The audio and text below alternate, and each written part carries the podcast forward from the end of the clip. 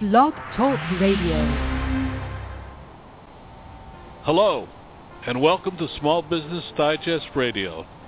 My name is Don Mazzella, and I am your host for a program devoted to identifying strategies and suggestions to help small business managers increase profits, add sales, better manage cash flow, improve employee management, and streamline operations.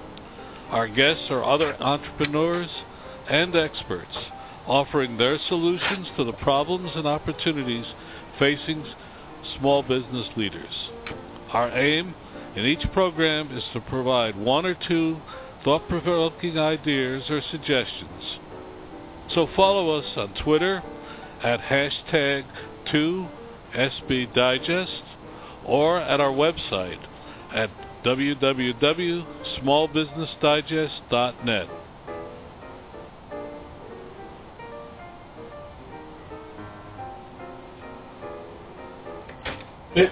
We have a very interesting show tonight. It's going to be uh, one of those nights where we uh, talk about a lot of different subjects. Uh, I'm really happy tonight to have Jay Jensen with us. Uh, Jay is head is head of Insight Benefits, and he's here to talk about ways small businesses can save on their health care insurance costs.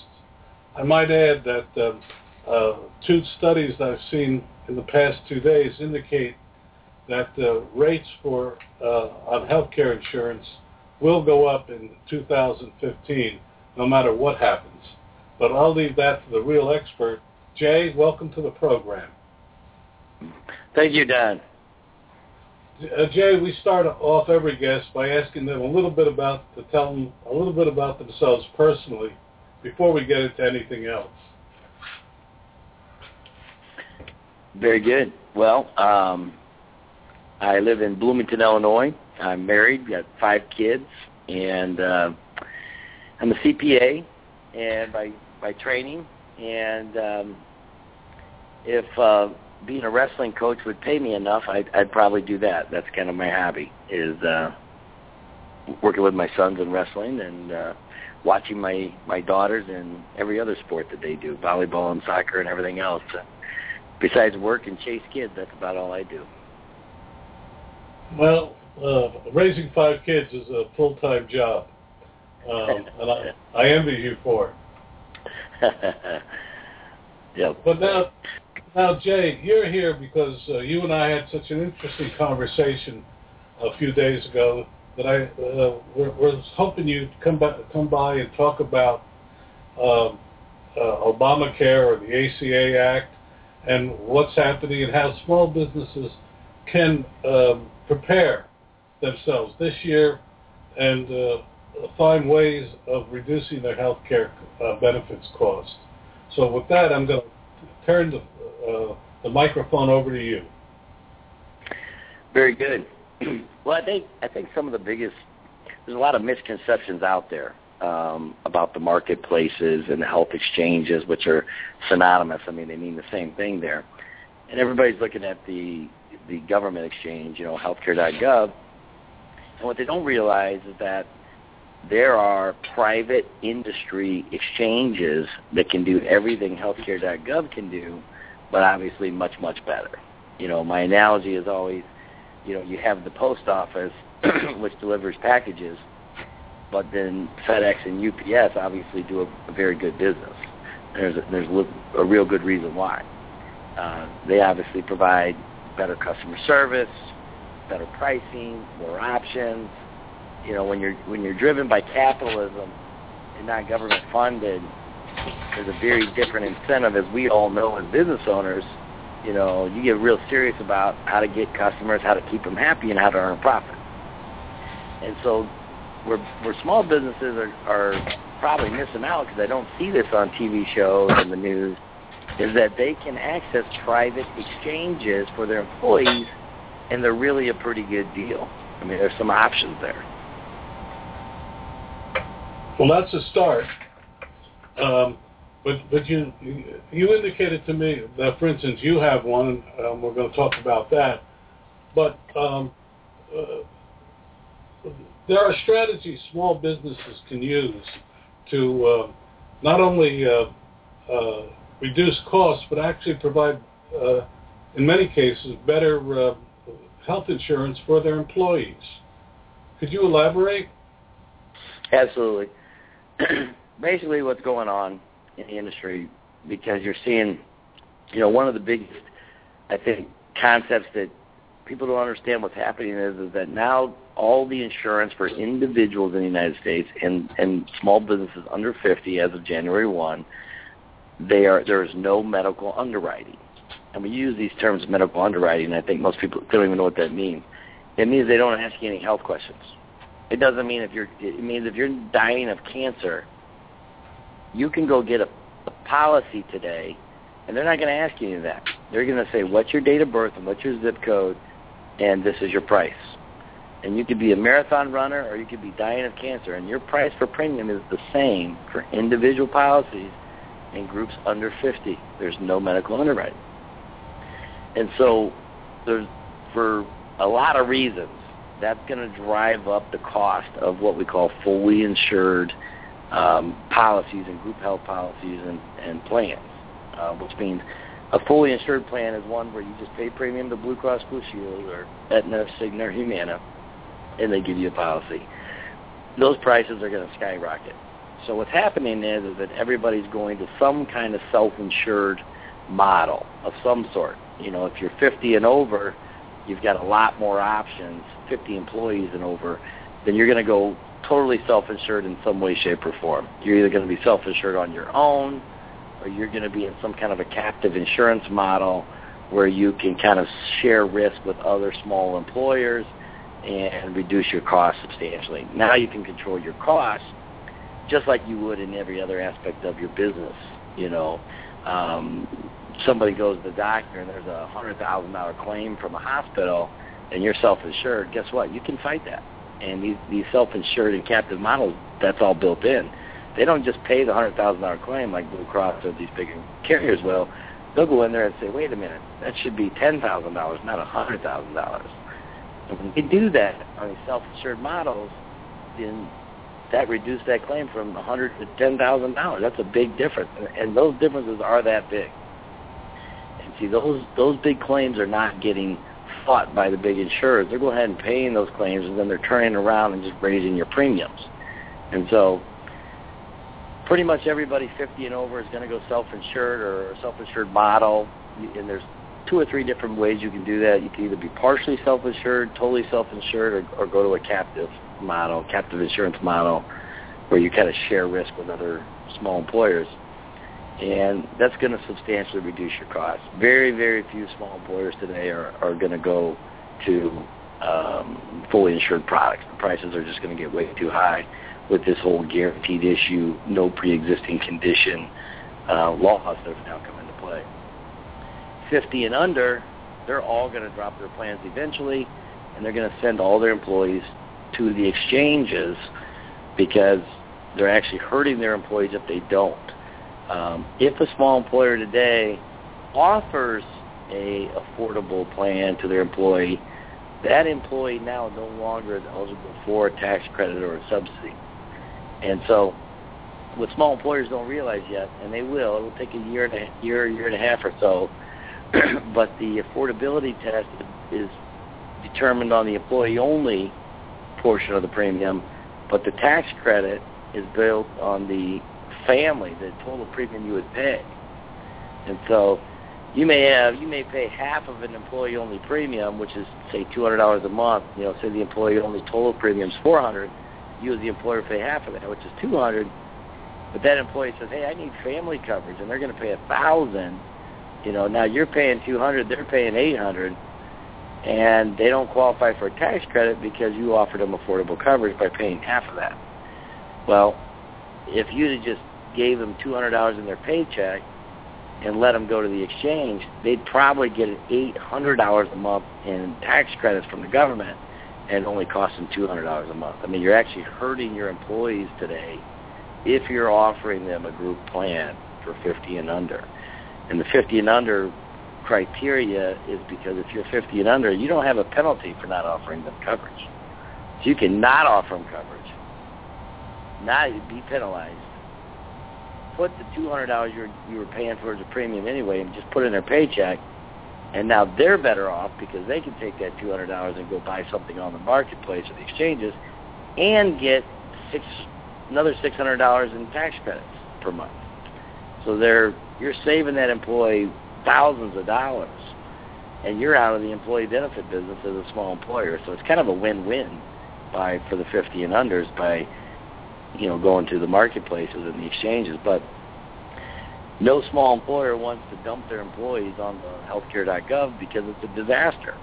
You know, it's like sending them to the, the Department of Motor Vehicles of, of insurance. I mean, it's just a bad customer service experience. And so that's why these private exchanges are available. And we have uh, clients that are actually setting up their own private exchanges, private labeling them, and then they're letting their employees go online and, and get all the, the products and prices that are available plus more on the private exchange with all the private industry customer service around it versus government service around it. So, well, so those are the, those are the.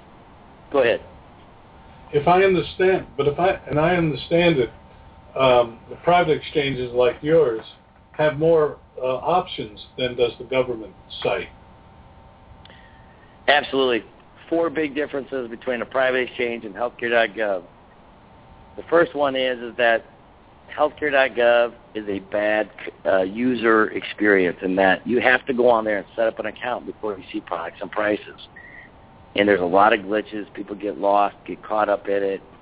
Private exchanges, you don't have to set up an account. You can put in your, your date of birth and, you know, a phone number, email address, and you can even put test, test. You don't even have to put your real name. And you can see all the products and prices in less than two minutes. And so it's a better user experience in that respect. Second big difference is, is that there are lots of insurance companies in the United States that are not participating on the federal and state exchanges. Just be, you go to healthcare.gov, you're only going to see the products and prices that are being offered on the exchanges. And there are a lot of products being offered off the exchanges. And so you get both options at a private exchange. You get on and off.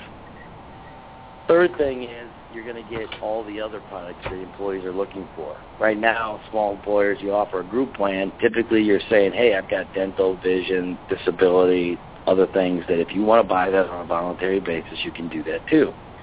So on this private exchanges, you can do the same thing. Hey, go on here, get your health insurance, and then go get your dental, vision, disability, life, whatever else you need for you and your family uh, as well. Healthcare.gov is strictly health and it's only on on exchange health. So it's only companies that offer products on the exchange. So you got more health options, you got more non-health options, and the fourth big difference is, is obviously the customer service. You're going to get professional insurance analysts because it's private industry that are going to be offering um, uh, expert expert advice and knowledge to the employees versus a government employee that's maybe been trained for two weeks and has no incentive to really help this person. You know, an example is this. You know, there are some other options besides go buy a policy on the exchange.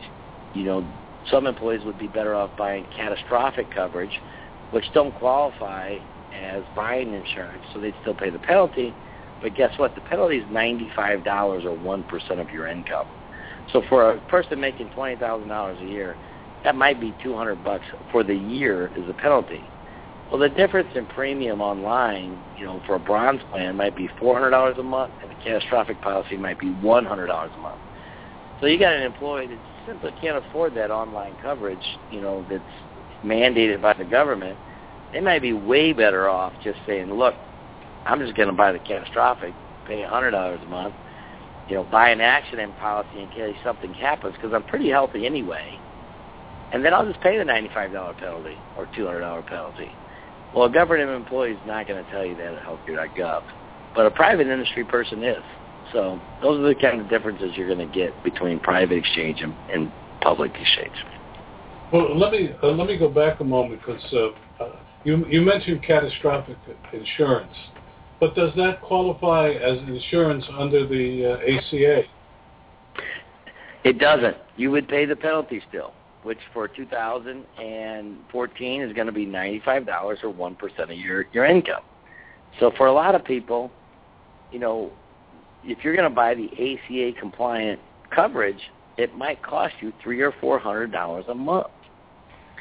But if you buy so, but if you didn't buy coverage at all, your penalty. Let's say you make thirty thousand dollars a year, your your penalty will be three hundred dollars for the year, not three hundred dollars a month for the coverage. So you could still get better coverage by buying a catastrophic policy at a hundred dollars a month. Buy an accident policy so that you actually have better coverage in case of an accident because you're a pretty healthy person, and then pay your penalty. You know, paying the penalty isn't the worst thing. It's actually cheaper than buying that ACA mandated coverage. But again, government is not going to tell you that, you're not going to have that option. You get a private industry analyst on the phone. They're going to say, "Hey, wait, you're 25 years old. You're healthy. You don't need this $400 a month policy. You can pay the penalty. You know, you make forty thousand, thirty thousand dollars a year. Pay your three or four hundred bucks penalty. Buy your catastrophic policy. Buy your accident policy. You got better coverage because the catastrophic policies are actually lower deductibles and cheaper, and they're medically underwritten, and so they're a great option that nobody's saying. So you can actually get protection cheaper and just pay your penalty. So there's some strategies out there for individuals. They can get great coverage, you know. So employers that want to say, hey, go to the exchanges. For those that are going to get tax credits, they can get them. You know, get the help buying their premiums. And for those that aren't going to get tax credits that don't want to pay those high premiums, pay your penalty and just go to the catastrophic right. It's kind of like a high deductible HSA type option. That's what it is. Well, uh, the other thing uh, that you don't factor in that most of the policies on the uh, exchanges have a five thousand dollar deductible. So you've got if you do get sick or go to a doctor outside of uh, preventive care, you're still paying out of pocket almost to the five thousand dollar limit uh, uh, uh, threshold before it kicks in. Am I right or wrong on that? You're absolutely right. You're absolutely right. Had a case today and uh, I saw one come across the desk, and it was a uh, 55 and a 56 year old couple, uh, business owners, and they were in New Mexico. And Blue Cross, if you look at New, New Mexico, uh, on exchange and off exchange, there's very, very few carriers in New Mexico. I think there was two that we saw. Blue Cross Blue Shield in New Mexico, and a company called Presbyterian. And the reality was is that these people were going to pay almost thirteen thousand dollars a year, and they had a six thousand dollars deductible for a a fifty six year old couple. I mean, it was it was ridiculous. And so, fortunately, you know, and, and, and here's the other thing is that they had no idea. They they're like, you know, I don't want to go to that government program because I don't think I'm going to get covered and have insurance. They don't believe in healthcare.gov, which I understand that. So that's why they came to our private exchange. And of course, one of our analysts will walk them through so these people feel comfortable going to the private sector, and and our our people walk them through the process. The reality is they're going to get about ten thousand dollars in tax credits um, because their income was so low as well. But they were small business owners, and um, so it's going to work out well for them. We can get them some some better coverage, get them some uh, accident, get them some hospital indemnity type programs so that they don't have to come with that six thousand dollars out of pocket if something in fact does happen. Well, um, let's let's continue a little bit. Um, uh, the first figures out from HH uh, Health and Health, uh, Human Services indicates that young people are not buying the policies. That that um, a significant portion of the policies are being bought by people 50 and over uh, who couldn't um, uh, uh, either couldn't or were had high um, um, uh, uh, premiums. Uh, but young people are simply uh, not buying it. As someone said to me yesterday, young people they don't buy um, insurance because they think they're immortal, and uh, uh, they don't buy life insurance and they don't buy health insurance, um, either because they don't they can't afford it or they can't or they uh, don't think about it. But um, for for the rest of us, as we uh, pass 30 and perhaps get children, etc., uh, it, it becomes a very um, uh, important. It's second only to uh, buying a house and buying a car in terms of decisions, in terms of uh, monetary decision. Uh, how do you, uh, how do we get people to understand that there are alternatives um, to uh, the ACA, etc.? Yeah, they get that. That's it. You know, insurance has gotten such a dirty word right now. You know, it's got such a bad name, and, and ultimately, these people need to understand that it's nothing more than personal risk management. You're just protecting yourself financially. That's all it is. And you know, they don't want to go naked without any insurance, but certainly they can manage that. You know, they just got to understand how to manage that that risk. Um, and, and the young people, they're not going to buy this expensive stuff you know, because the bronze plans are too loaded with too much stuff that nobody needs. It's it's ridiculous, you know. Um, you know, that's why I think the young guys are all go with the catastrophic type policies, you know, high deductibles and build in an accident policy. They're not even going to want a hospital indemnity. they're not worried about getting sick, but they are going to fall off their motorcycle or break their leg going down the ski slope. So, you know, they're much better having a five or ten thousand dollar deductible and then get a five or ten thousand dollar accident policy. So if they did have an accident they went in the hospital and their bills were more than five or ten thousand, the accident policy covers a hundred percent of that. Their out of pocket exposure is actually zero if they have an accident and and they're totally covered. And you know, that's that's what they're missing. That's what the whole healthcare reform is missing as well, is the personal responsibility too. Um, you know, that's a whole too long a conversation to have on here, but you know we've been dealing we deal with health insurance all across the United States, and you know groups, uh, larger groups that we deal with, were getting really serious about helping their employees get healthier and healthier because that's how they were managing their costs. At the end of the day, the only way to have lower cost insurance used to be because they were all medically underwritten was to have healthier employees, which was a good thing everybody was motivated to get on these wellness programs, which are all controversial whether they work or not. But at the end of the day, that is the only way to reduce your costs. You got to have healthier employees, and they got to know, you know, what's what's going on with their health plan. And so, I mean, every Fortune 500 company in the United States has had a, a wellness program. They got fitness centers. They got all that stuff, and they have it for a reason. They're not stupid. They know that they have to help their employees be more health conscious, make better decisions, and to be healthier. Small employers got to do the same thing. I mean, when you're a small employer and you get a really sick person on your health plan, it's a group health plan that's medically underwritten, that'll kill you. I mean, it's I've seen I've seen groups go from standard rates to max rates because one guy comes on and he has mad king's disease or something I've never even heard of before and it max rates the whole group. And so small groups have to be so careful about what they're doing. You know, if they're 50 and over, you're still going to be medically underwritten. You just got to be very conscientious about that. It's a slippery slope because of all the ERISA, you know, issues and you know you can't ask health questions and things like that. But it's a big issue. So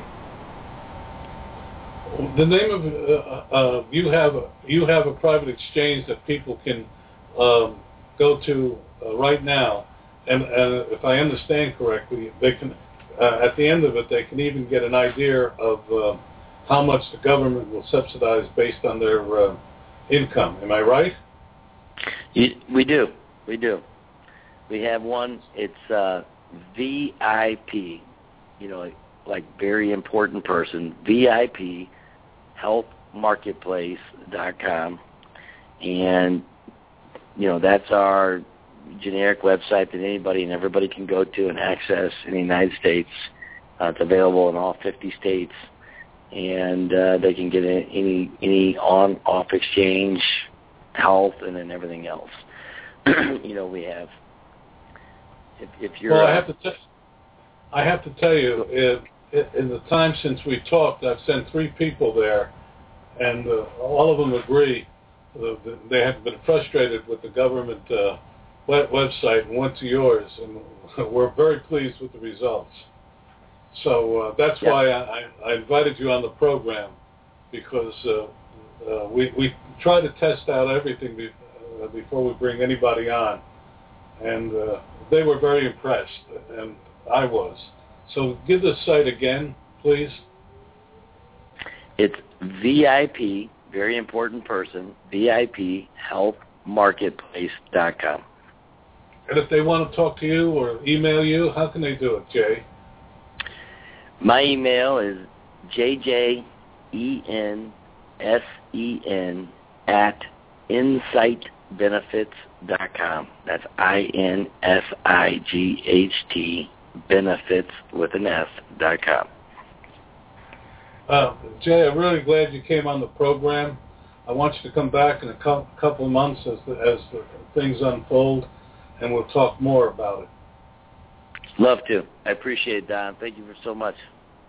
No, no, thank you for coming on board. Thank you. Our next guest should be on board right now. Special services? Our next guest should be on board. Uh, Steve from FanHub is on. Uh, uh, welcome, welcome, Steve, to the program. Uh, uh, Thank you. So glad, Very much glad to be here.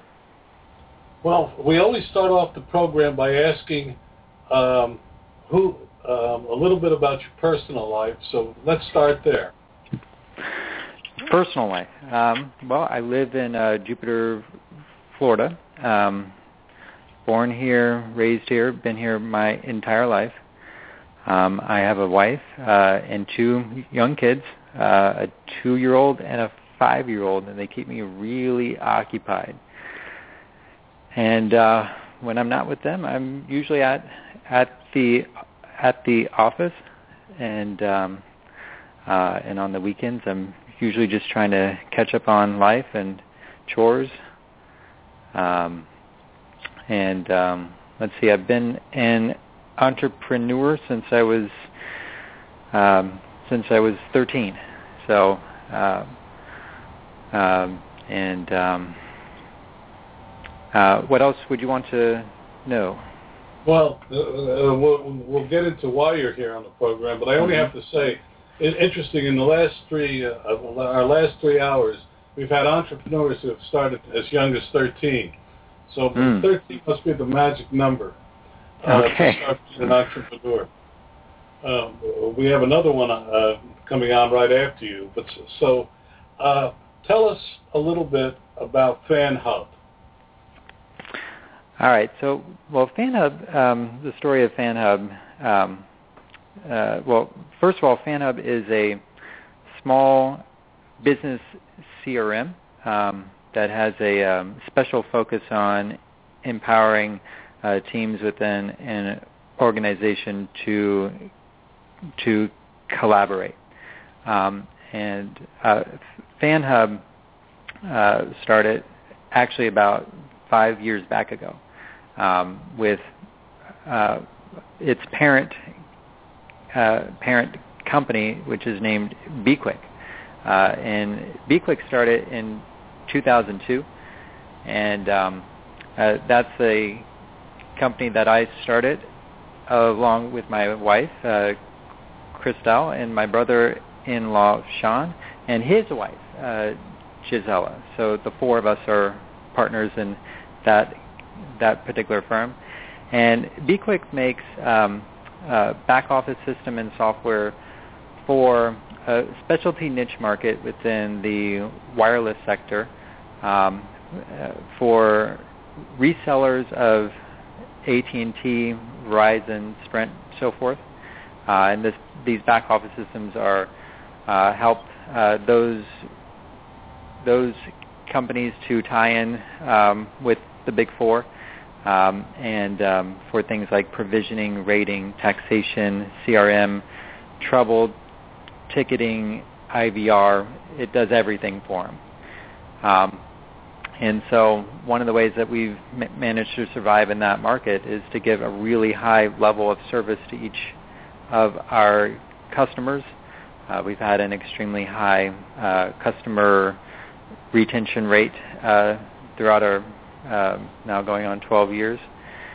And um, one of the ways that we did that is we chose back in 2009 that what we were going to do is um, is create our own system to use to to manage our customers and our support and our sales cycle. And we had looked at other systems out there. We had used things like Salesforce. Um, we had used various um, trouble ticketing systems and support tracking systems, and and much like how on the telecom side we had provided for our customers one single back office system that did everything for them, we wanted the same for our ourselves to enable us to better serve our our uh, our customers. And so what we found was is that there's there's a real gap when it comes to um, cloud-based services that are aimed at small um, small companies like ours. And um, in particular, one of the ways that we give a high level of service to our customers is that everything we do just about is a team effort uh, from signing up the customer to the onboarding process to providing support. So everything is a very collaborative effort. And so when we started work on FanHub in 2009, uh, that's that's that's the root of what we were trying to do. And as we were constructing it, we uh, we had the thought, well, we can't be the only ones that has that um, that has the same need. So we constructed oh. FanHub in such a way where it could be potentially used by by others. Um, so we've been working on it and tweaking it as we go during the past five years, and um, the result is uh, we uh, this past fall we launched uh, FanHub uh, for other what, companies to sign up for. Why do you call it FanHub? FanHub. That's a good question. Um, well, one of the ways that we've grown our business throughout the years, well, not just one of the ways, I would say really the way, is by referral. And that is, you know, and the way that you do that, of course, is that you have to really treat your customers right. And um, you got to treat every one of them, you know, w- whether they're big or they're small, you have to treat them like gold. So in essence, what you're trying to do is build a fan base. You're trying to to to turn your customers into fans, um, and that's the the essence of of every good sales and support uh, system. Is hopefully you're going to turn your customers into fans, and in turn, they're going to go out and and speak good things about you, and um, uh, so that's why we chose the name FanHub because we couldn't think of a better way to to describe the overall goal of you know that we were trying to do. So um, that's where FanHub came from. Um, uh, if you don't mind, Steve, hanging on, I've got two other people uh, for this show, actually three, but uh, I'm going to bring two other people and kind of make it a little bit more interactive. Okay? Sure, absolutely. All right. I I've now unmuted the. There should be two more people on board. Yep, there's Malik Pearson from Broadway Professional Services. I'm sorry, uh, say that again. You got to speak louder. Okay, Malik Pearson from Broadway Professional Services. Welcome to the show. Thank and you. we have someone else on the line as well. Don't don't we? I, I show three people on this uh, call. Well, we then I'll just bring on the, the our last person. Welcome. Can you hear me? Nat, Hi. Nat, Can you hear? Introduce yourselves. Hi, my name is Tukan. I'm the CEO of LeadSift. Well, welcome to the program. Uh, Thank you very uh, much. I invite people on who I think have interesting uh, um, uh, products, services, or uh, companies, and you ha- have it. So we're, we're going to go back um, to our uh, second guest, Alan. Tell us a little bit. We always ask our guests tell a little bit about themselves personally before we get into anything else. Okay. So my name is Malik Pearson.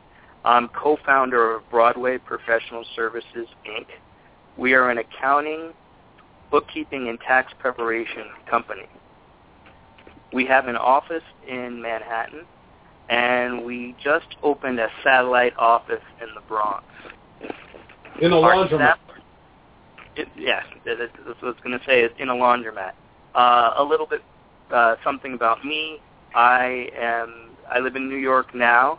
I grew up in Anchorage, Alaska. I spent 10 years in Seattle, and I've been in New York for 14 years now. Uh, I'm a real estate attorney by trade, and I uh, co-own Broadway Professional Services Inc. Uh, neither myself nor my partner are actually accountants or tax preparers. Um, so, but we manage the business, and we have a managing director who is an accountant. Well, let me say uh, first, uh, my father owned a laundromat for over 25 years, and he uh, always had some something going. But when I heard that you put an accounting uh, um service inside a laundromat, I had to have you on the program. Um, we appreciate it. well, be, be, be, but before we uh, uh, talk about yours, Tukan Das, and did I pronounce it correctly? Yes, you did. Tell us a little bit about yourself. Um, Sure. uh, My name is Tukan. Um, I am the CEO and co-founder of LeadSift. Um, we are a platform to identify leads from social media. Um, I'm, uh, I'm originally from India, came to Canada 11 years ago now. Um, we are based out of Halifax, Nova Scotia, where there is a crazy snowstorm going on. It's miserable outside, and uh, so we are we we are a startup. We have been 14 months in business, and uh, yeah, that's that's that's pretty much it.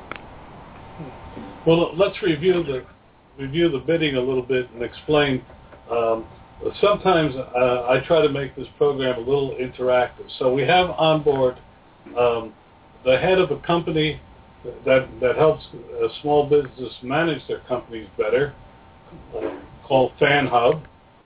We have Mhm. on um, the head of uh, Lead Shift, which I found fascinating because what you do, if I understand correctly, is um, uh, identify leads th- through sifting through social network uh, postings. That's correct.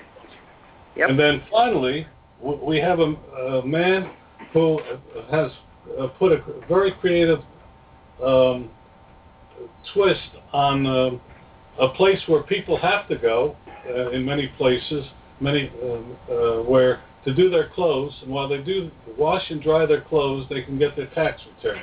Am I right on that? You're right on that. You know, every every taxpayer uh, taxes are are uh, you know very very individual. So not all of them can be done in the space of doing their laundry, but uh, for all of them, we could at least get a good start if they bring all the, the requested documents with them. but it's sure a great, a great time saver. So, um, uh, having said that, I'm going to go back to Tukan and ask him Yep. to set. Uh, am I pronouncing it right? Yep, you're pronouncing perfectly. Okay. Uh, tell us. Um, uh, you know, many small businesses look for leads, look for ways of doing it, and you've come up with, I think, um, is a very clever way. Uh, tell us uh, how you how you um, how you're uh, offering will benefit a small business? Absolutely. So businesses everywhere of all sizes, no matter where they are or how small or big they are, they're always looking to drive new customers, right? And small businesses are, are no different. So for them, it's absolutely imperative to to get in front of new customers, engage with them, and drive business. So our platform, what it does is it monitors publicly available social network data and, and identify people who are in, in the buying mindset. So for example, let's say you are a small local shop that sells wine. Uh, what you can do is you can look for people who are in your community looking to buy wine. Or if you are a sandwich shop, you can find people in your area looking for lunch ideas. And once you find them, you can engage with them via the public social networks one-on-one and tell them about their your offering and ask them and build a relationship with them first of all. And and what, what that would result in most of the times is is them actually checking you checking you your business out and dropping by. So and it's businesses of, of all kinds. We have over 220 small businesses that use us all over the world. Someone is selling sticker online. Someone has wine tours. Someone sells gym membership. Someone has a meditation app. I mean, there are all kinds of people all over the world that are finding opportunities where people are looking for their product, but they just don't know that. So the, we are just being that medium that helps connect with these people who are looking for a product or service and, uh, and, and connecting them with the businesses that offer them. They say that in social media you reveal more about yourself than you, you ever think possible. And, uh, and, it seems, and it seems to me that you're taking advantage of this uh, and, and providing a, what, what frankly, uh, um, uh, you know, we have Small Business Digest and we look at things, and I, uh, until I read about you, I had not heard of anybody being as clever as that. So that's why you're on the program. Thank um, you. Well, um, how uh, how does a, a small business? Uh, uh, what's your pricing? How does it work in pricing? So so we have uh, a small small business offering that is targeted towards the small medium business of the world. It starts off at twenty nine dollars a month. So at less than dollar a day, uh, you can start getting leads for your business. So you don't have to talk to a, a salesperson or anything. You just go in, um, just sign up. You get a seven-day free trial, no contract, no obligations. And if you like it, we charge you $29 a month, and you just keep on getting unlimited leads. Uh, we track them for you. We let you know when someone noticed, when a new lead came in, and that's what it is priced at. So starting at 29, it goes up to $99, depending on the number of topics that you are, or what, what I mean by topics is number of businesses that you want to track and get leads for. So it's very, very affordably priced.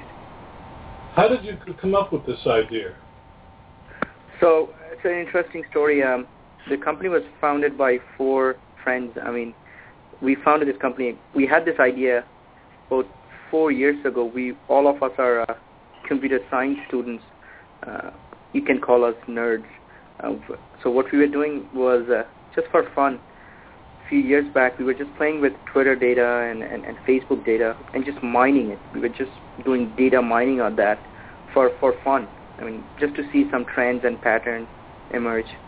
And um, what happened was, so we built a search engine on top of that, uh, on, on top of Twitter data, and we we were just doing it on the weekends while we were working full time somewhere else.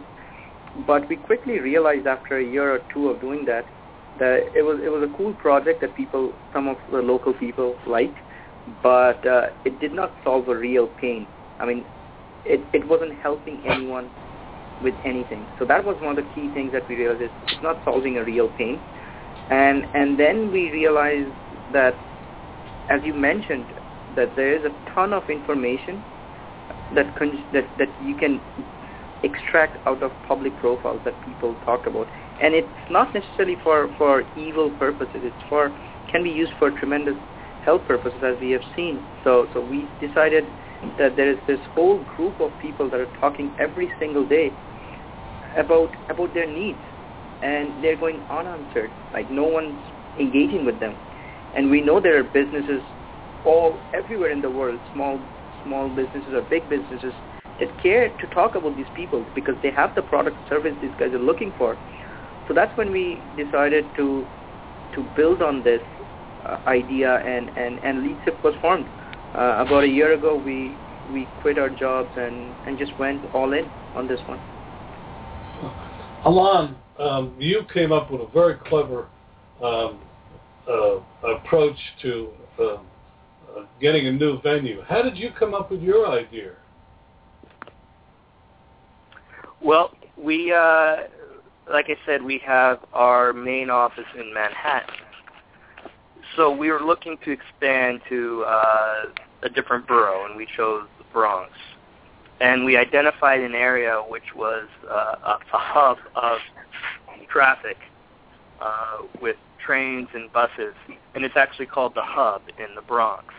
Uh, so once we identified the area, we started looking around for an office that would make sense for us to uh, to open up. So as we were exploring the area, we came across a laundromat, uh, and you know this this laundromat quite a bit larger than most of the other laundromats in New York that we've seen. It's probably 10,000 square feet, uh, maybe a little bit more. Uh, and in New York, that's a lot of space for a storefront. So we uh, we found the owner and we started talking to him, and and you know the more we thought about it, uh, it made sense to uh, pair a laundromat with tax preparation services because um, you know in New York, uh, not a lot of people have uh, washing machines in there. If they're living in an apartment, uh, they don't have washing machines, so they have to go to a laundromat. And anyone who's gone to a laundromat knows that you typically don't leave your laundry while you're washing it. You have to wait for it to wash, then you have to put it in the dryer, and then you have to wait. Uh, and that's that, that's what we consider dead time. Uh, you're not really doing anything. So uh, the idea of opening up a, a small satellite office and a laundromat uh, made sense to us. Uh, I, I just thought it was so clever. The, uh, the average American spends 101, an hour and 43 minutes in a laundromat um, each week. Um, that's a statistic I, I picked up along the way. Uh, yeah. But let's go back to Steve for a moment, who's been very patiently listening in on all this. Uh, Steve, you you had a product that you did for yourself, and if I heard correctly, what you're saying is you then said, let's let's turn it into into a product we could sell. Am I right, right on that? Yes, it is. Yes, that that is correct. And um, how do you offer your service? Um, uh, it's an all-in-one package, I gather. And is it in the cloud? It is. It, it's all it's all cloud-based. It has very simple um, simple pricing. It, it it's ten dollars per per user per month. So figure the average small business may have somewhere between 10 and 50 uh, employees. So uh, so it's very cost um, very cost effective. Uh, and when you consider the fact that it's going to help um, boost um, your um, the quality of your customer service and and help you to um, be able to close more deals. Um, uh, I think it's a very good um, good uh, price point. Okay, now let's let's switch gears a little bit. What is the thing that uh, in the la- uh, in your your travel as a small business leader? What is the the, thing that you've mo- learned uh, most that you would pass on to our audience uh, from all of your experience?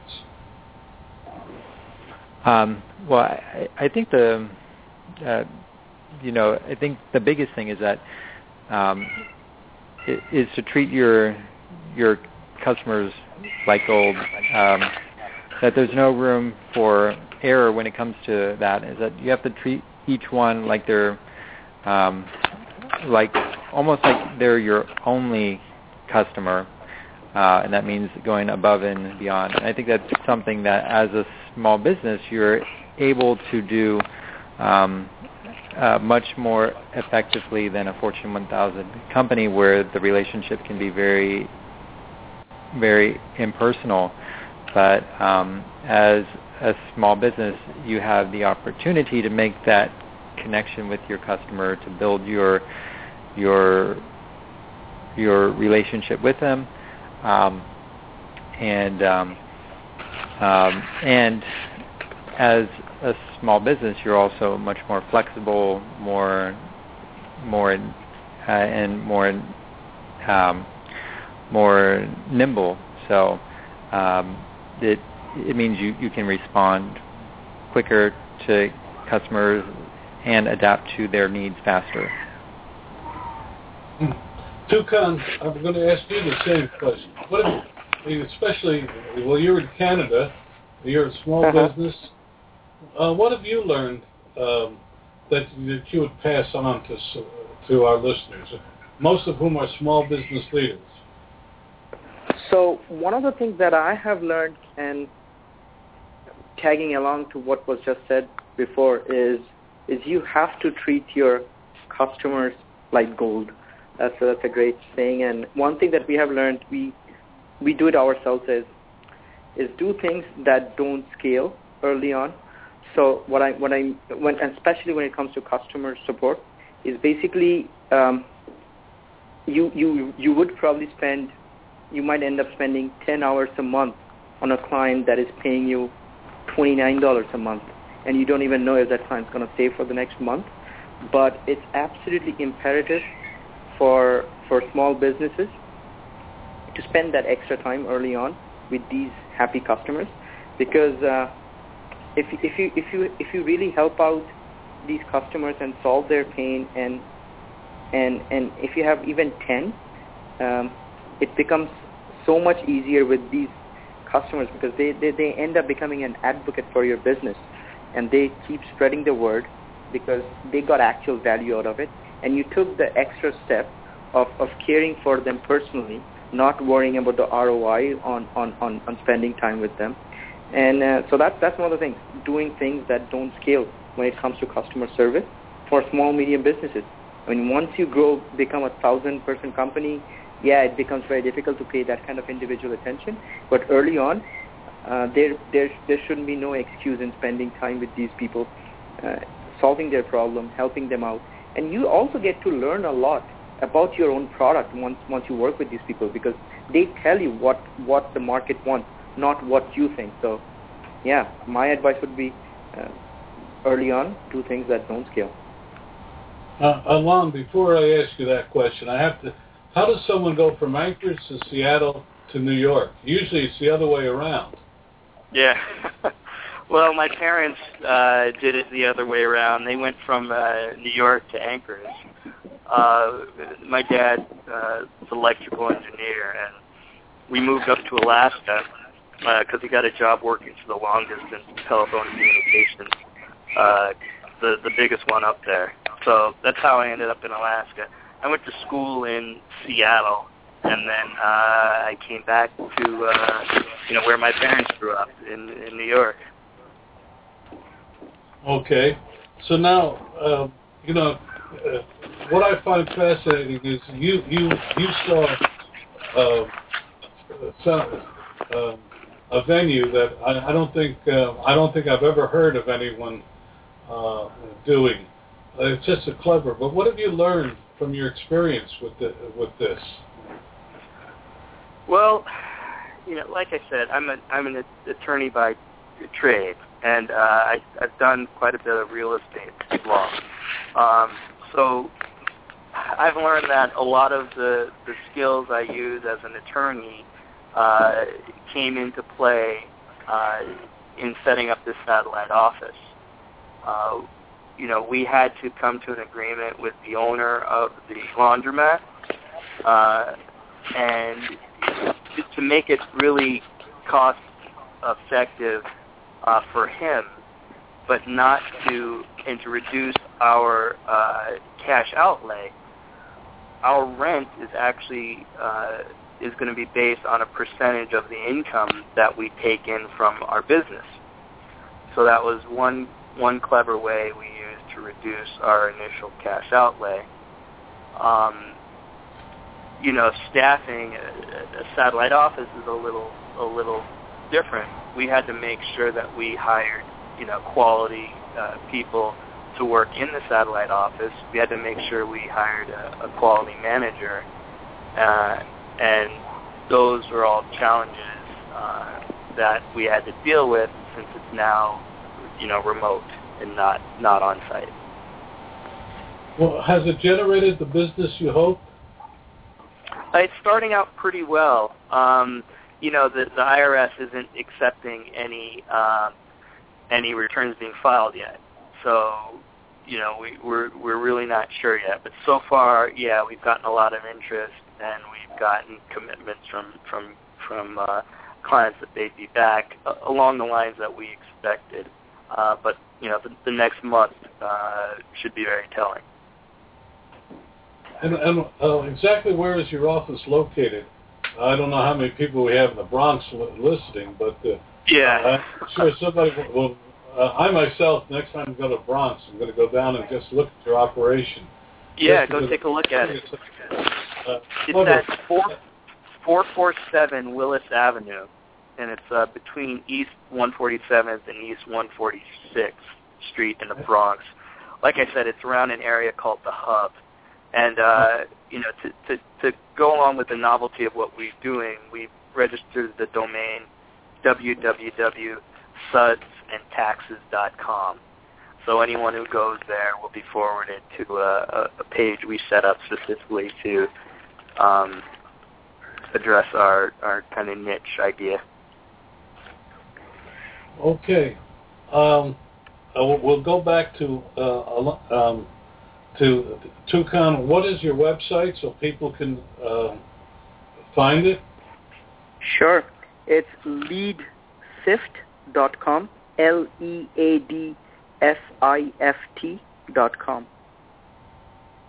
And Steve? Uh, it's fanhub.com, so uh, F-A-N-H-U-B dot com. It's interesting. We got the hub, someone located at the hub, we got FanHub, and I think we have. Um, uh, uh, I, I want to thank you three for being on the show today. I um, kind of threw you a little bit of a curve by having you all together, but I, uh, our listeners say they like this this way, and I, I hope you uh, enjoyed it as much. Absolutely. I did, yeah. Uh, Broadway Professional Services Inc. Enjoyed it definitely. Thanks for having us on. Thank you. We have one more guest. Thanks, on Thank you very much. All right. Thank you. We have one more guest Bye. on board. Am I right? Yep, still here. Welcome to the show. Are this you there? Hey, Don. This is Jay, Jay Jensen, Don. Say it again. This is Jay Jensen, Don. Oh, Jay, you stayed on. Good. I did. I thought you were referring to me. You might have been talking about somebody else. uh, well, uh, I'm only looking at my board, but I'm uh, well, Jay. Then you get to say the last word. Uh, any advice to small small business about um, uh, about healthcare? Definitely keep your options open. You know, uh, here's my big advice for everybody: the definition of insanity is keep doing the same thing and expect a different result. Small business with health insurance, you got to do something different. You got to figure it out. So there, there you go. I'll finish with that. well, the Chinese say, "May you live in interesting times," and I think we are in interesting times. Thank you for being with us, and thank you for staying with us. You bet. Enjoyed it. Have a have a good day. Thank you for listening tonight. All of our guests are invited because they offer actionable advice to our audience. They do not pay to join us, but rather demonstrate their capacity for helping our audience add profits. Thank you for listening, and we'll be here again next week with other experts to talk about ways to improve your profit picture. Remember, we're here every week at blogtalkradio.com slash small business digest. If you like what you heard today, tell others about our efforts. If you would like to be a guest or suggest topics for future hours, email me at info at smallbusinessdigest.net. That's info at smallbusinessdigest.net. We would also like to remind listeners that besides our radio efforts, Small Business Digest comes to you via the web, through our video channel, and in our magazine. You can subscribe for any or all of these by going to smallbusinessdigest.net. That's smallbusinessdigest.net. Thank you and have a good day.